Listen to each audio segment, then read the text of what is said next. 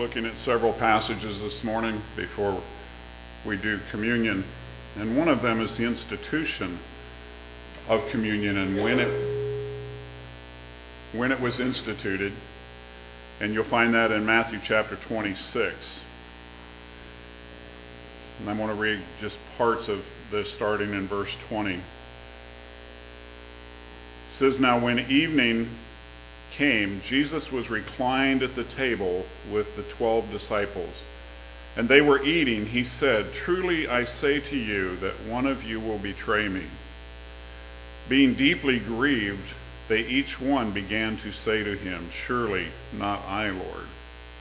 And he answered, He who dipped his hand with me in the bowl is the one who will betray me. The Son of Man is to go, just as it is written of him. But woe to that man by whom the Son of Man is betrayed. It would have been good for that man if he had not been born. And Judas, who was betraying him, said, Surely it is not I, Rabbi. And Jesus said to him, You have said it yourself. While they were eating, Jesus took some bread, and after a blessing, he broke it and gave it to the disciples and said, Take, eat, this is my body. And when he had taken a cup and given thanks, he gave it to them, saying, Drink from it, all of you. For this is my blood of the covenant, which is poured out for many for forgiveness of sins. But I say to you, I will not drink of the fruit of the vine from now until that day when I drink it new with you in my Father's kingdom. After singing a hymn, Mike, after singing a hymn, they went out to the Mount of Olives. Jesus is, knows that he's being betrayed. He institutes communion at this point. And when they were done, they sang a song and they went out. Where did they go? They went out. And, and Jesus, verse 31, Jesus said to them, You will all fall away because of me this night. For it is written, I will strike down the shepherd, and the sheep of the flock shall be scattered. How many of you have ever raised sheep or been a sheep farmer? Y'all knew better. If you grew up studying scripture, you I I actually did when I was uh, in high school. Have I got a real bad ring or is it just me? Is it ringing in here? It is up here. Sheep are dumb. And, and I see why God, when in Scripture, He calls us sheep. They're dumb animals. We've got a camp in Southern California that we worked with. I was on the executive board for many years at this camp, and we raised sheep. I thought it was a little weird coming from Southern Arizona to Los Angeles, California as a missionary, that we go to camp and they've got horses and cows and sheep and ducks and goats and chickens. And I'm like, this is a farm. What do they got a kids' camp with a farm? You know, kids in LA don't know where milk comes from? They really don't. They think it comes from the grocery store and out of a carton. They don't know it comes from a cow. They've never had that experience. Some of you are shaking your head. You don't believe me, but they really don't. But he, he refers to it in the song that we did. His name is wonderful. Talks about him being a mighty king. But he's also our shepherd. He guides us he directs us. Because without direction, what would we do? We'd go astray. We would not follow where we're supposed to. And it says, I will strike down the shepherd, and the sheep of the flock shall be scattered. But after I have been raised, I will go ahead of you to Galilee. But Peter said to him, Even though all may fall away because of you, I will never fall away. Jesus said to him, Truly I say to you, that this very night before the, a rooster crows, you will deny me three times. Most of us know the story of what happens there. Christ's betrayal, Christ goes to the cross, for you and for me. And can you imagine what would happen if he had not gone to the cross? What we would have all faced? And then in Acts chapter 2, verse 1, it says, When the day of Pentecost had come, they were all together in one place. And suddenly there came from heaven a noise like a violent rushing wind, and it filled the whole house where they were sitting. Can you imagine if we were sitting here? We know the sun's out because we see it coming through here, and all of a sudden there is this really loud noise we couldn't explain. What would you do? Where's, where, where's one of my little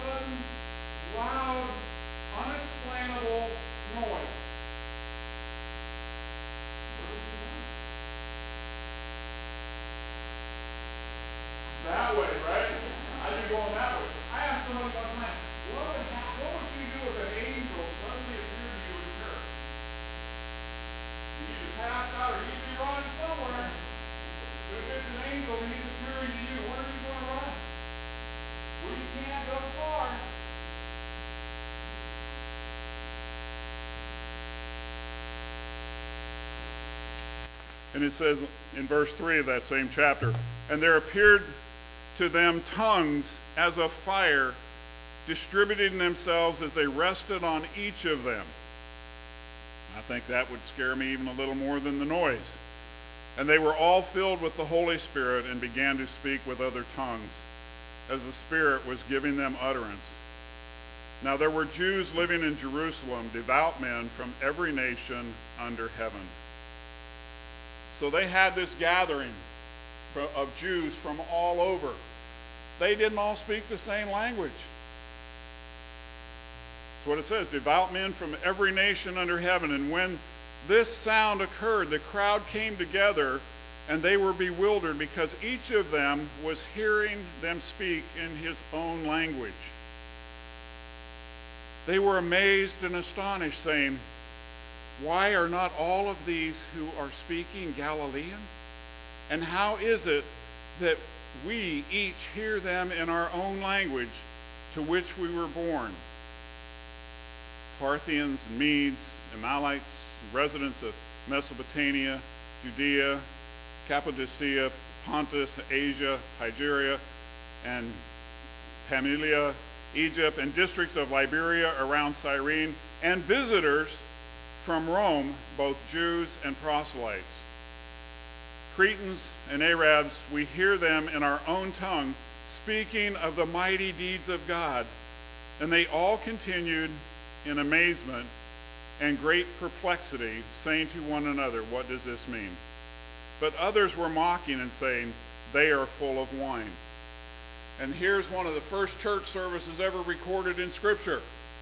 Peter, says he takes his stand with the 11, raised his voice.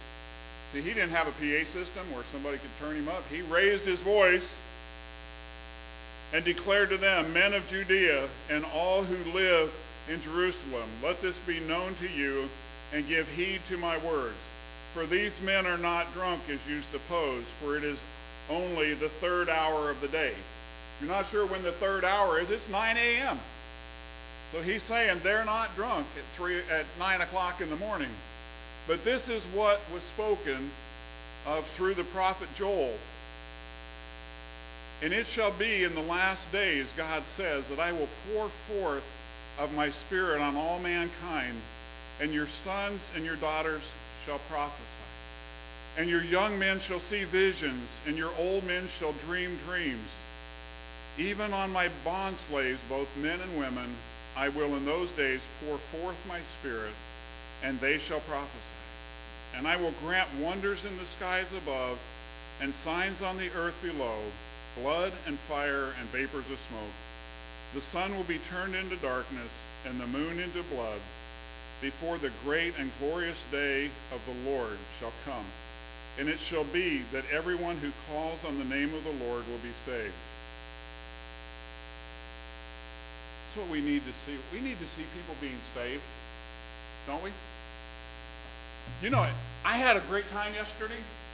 It was hot. It was a little sticky. I met three neighbors. I can tell you a whole lot about what goes on on this street. You know, one of our neighbors right up here had a fire. There's nobody in the house right now because the fire department said they can't come back in. So they make a repair from the fire they had the other night. Lady on the end of the hill, she's been there 45 years. Her husband passed away seven years ago. Sweet lady. She asked us as a church if we will pray for her continued health. Down the street. Now you might know him, Pat. He's a retired coal miner. He only spent 32 years in the in the industry. He says everything's going great. And I said, Well, what can we pray for you about? He said, Well, I don't know of anything. And I said, Well, how about we pray that God just continue to bless you? And he's like, That would be wonderful. You know, we've got some neighbors that have needs. We've got people that want us to pray for them. We've got people right here on the street that need to be saved. Wouldn't it be great to see a revival start right here on this street?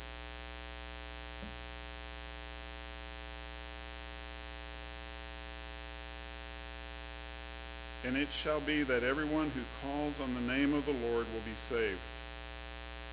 Men of Israel, listen to these words Jesus the Nazarene, a man attested to you by God with miracles and wonders and signs which God performed through him in the midst, just as you yourselves know. This man delivered over by the predetermined plan and foreknowledge of God, you nailed page too quick. You nailed to a cross by the hands of godless men and put him to death. But God raised him up again, putting an end to the agony of death, since it was impossible for him to be held in its power. That one verse right there could be a whole sermon. He is he cannot be held down. And I think it's interesting, it says in verse 25, for David says of him, I saw the Lord always in my presence, for he is at my right hand, so that I will not be shaken. Therefore my heart was glad, and my tongue exalted. Moreover, my flesh also will live in hope, because you will not abandon my soul to Hades, nor allow your Holy One to undergo decay. You have made known to me the ways of life. You will make me full of gladness with your presence. Mike, if you in Sunday school. Mike shared with us this morning about how we're supposed to be singing. You know that that's scriptural. We over and over in Scripture we hear we hear music. Some of it's probably traditional hymns. They probably go back to Paul's writings. There's probably some hymns and some praises. If you want to find me, if you think I'm here and you want to find me, just listen for music. Because I almost always have music going on wherever I'm at. I was in here doing some rearranging yesterday, and this sound system works good off my iPod. I had some music going that the neighbors probably heard. It was good. It's all Christian music. Uh, but I love music. I don't know. Have we told you how we met? We met in a gospel singing group. Sharon played piano and I sang bass. And that's how we met a long time ago. And that's what God used to bring us together was music. We need to be singing. It says, you will make me full of gladness with your presence. How do people know that we're happy? Because you know, once you get saved, you can't be happy. You got to walk around with a sad face. Well, I'm a Christian. I love the Lord. Is that not what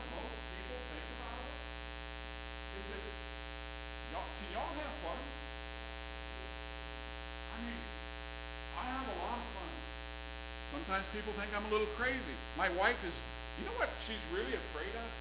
I want one of those things like that's sitting right outside of here. What do you call those? It's an all-wheel drive little off-road thing. Yeah, I want one of those. She doesn't think I need one of those. I want a four-wheel drive. And I, I want to thank each and every one of you that have told us that we need to have a four-wheel drive instead of that sled that we drive out there for winter. Because I've been saying I want a four-wheel drive. Well, she knows me well enough after 38 years of marriage to know that I probably really don't need one. And I probably really don't need one. You know why that one's broke down sitting out there on the side of our parking lot? The guy that owns it, his dad drove in a creek the other day and put it underwater. Rest my case. But we should be able to, we should be the happiest people on the face of this earth. People, when they meet us, should know that there's something different about us. And it's Christ in our lives. We can't go around sad and unhappy. I tell you, over there where we're staying, if you sit out on the front porch, how many of you sit on your front porch and just visit with people? Oh, you need to sit on. They stop by. They love to stop by. Oh, you're those guys from California. We're still trying to figure out how to get West Virginia license plates on the truck. So they'll, because they think it's a little strange, but it's fun to just sit around and visit with people.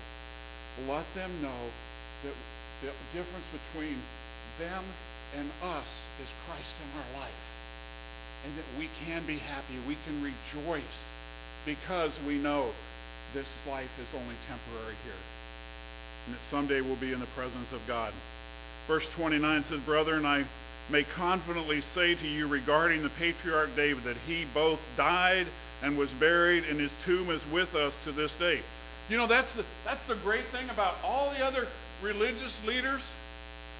Mohammed, you know where Mohammed is buried? You go to any other known religious leader, Buddha, where's Buddha? Of course, you've got to figure out which one you're talking about because there's a lot of them. There's more than one. Buddha's dead. Buddha's in the grave. The only, the one true living God. The tomb is empty. He's risen again. Or wait, he is risen. Very good. A couple of you got it. Okay. But he said, I'm confidently say to you regarding the patriarch David that he both died and was buried, and his tomb is with us to this day. And so, because he was a prophet and knew that God had sworn to him with an oath to seat one of his descendants on his throne, he looked ahead and spoke of the resurrection of the Christ, that he was neither abandoned to Hades nor died, did his flesh suffer decay. This Jesus God raised up again, to which we all witness. Therefore, having been exalted to the right hand of God, and having received from the Father the promise of the Holy Spirit, he poured forth this which you both see and hear. For it was not David who ascended into heaven, but he himself. The Lord said to my Lord, Sit at my right hand until I make your enemies a footstool for your feet. Then, if you jump over to verse 42 of that chapter, it said, well, verse 41 So then those who had received his word were baptized. And that day there were added about 3,000 souls. Can you imagine what it would be like if we filled the baptistry up and in one day we had to baptize 3,000 people? We better have a lunch upstairs because it's going to take a while. Can you imagine what it was like? There were, say there were just all 12 of them were there. And they were doing this together. How many did each one of them have to baptize if they did 3,000? Yeah, that's what it says. Then those who had, been, had received his word were baptized. And that day there were added about 3,000 souls. They were continually devoting themselves to the apostles' teaching and to fellowship to the breaking of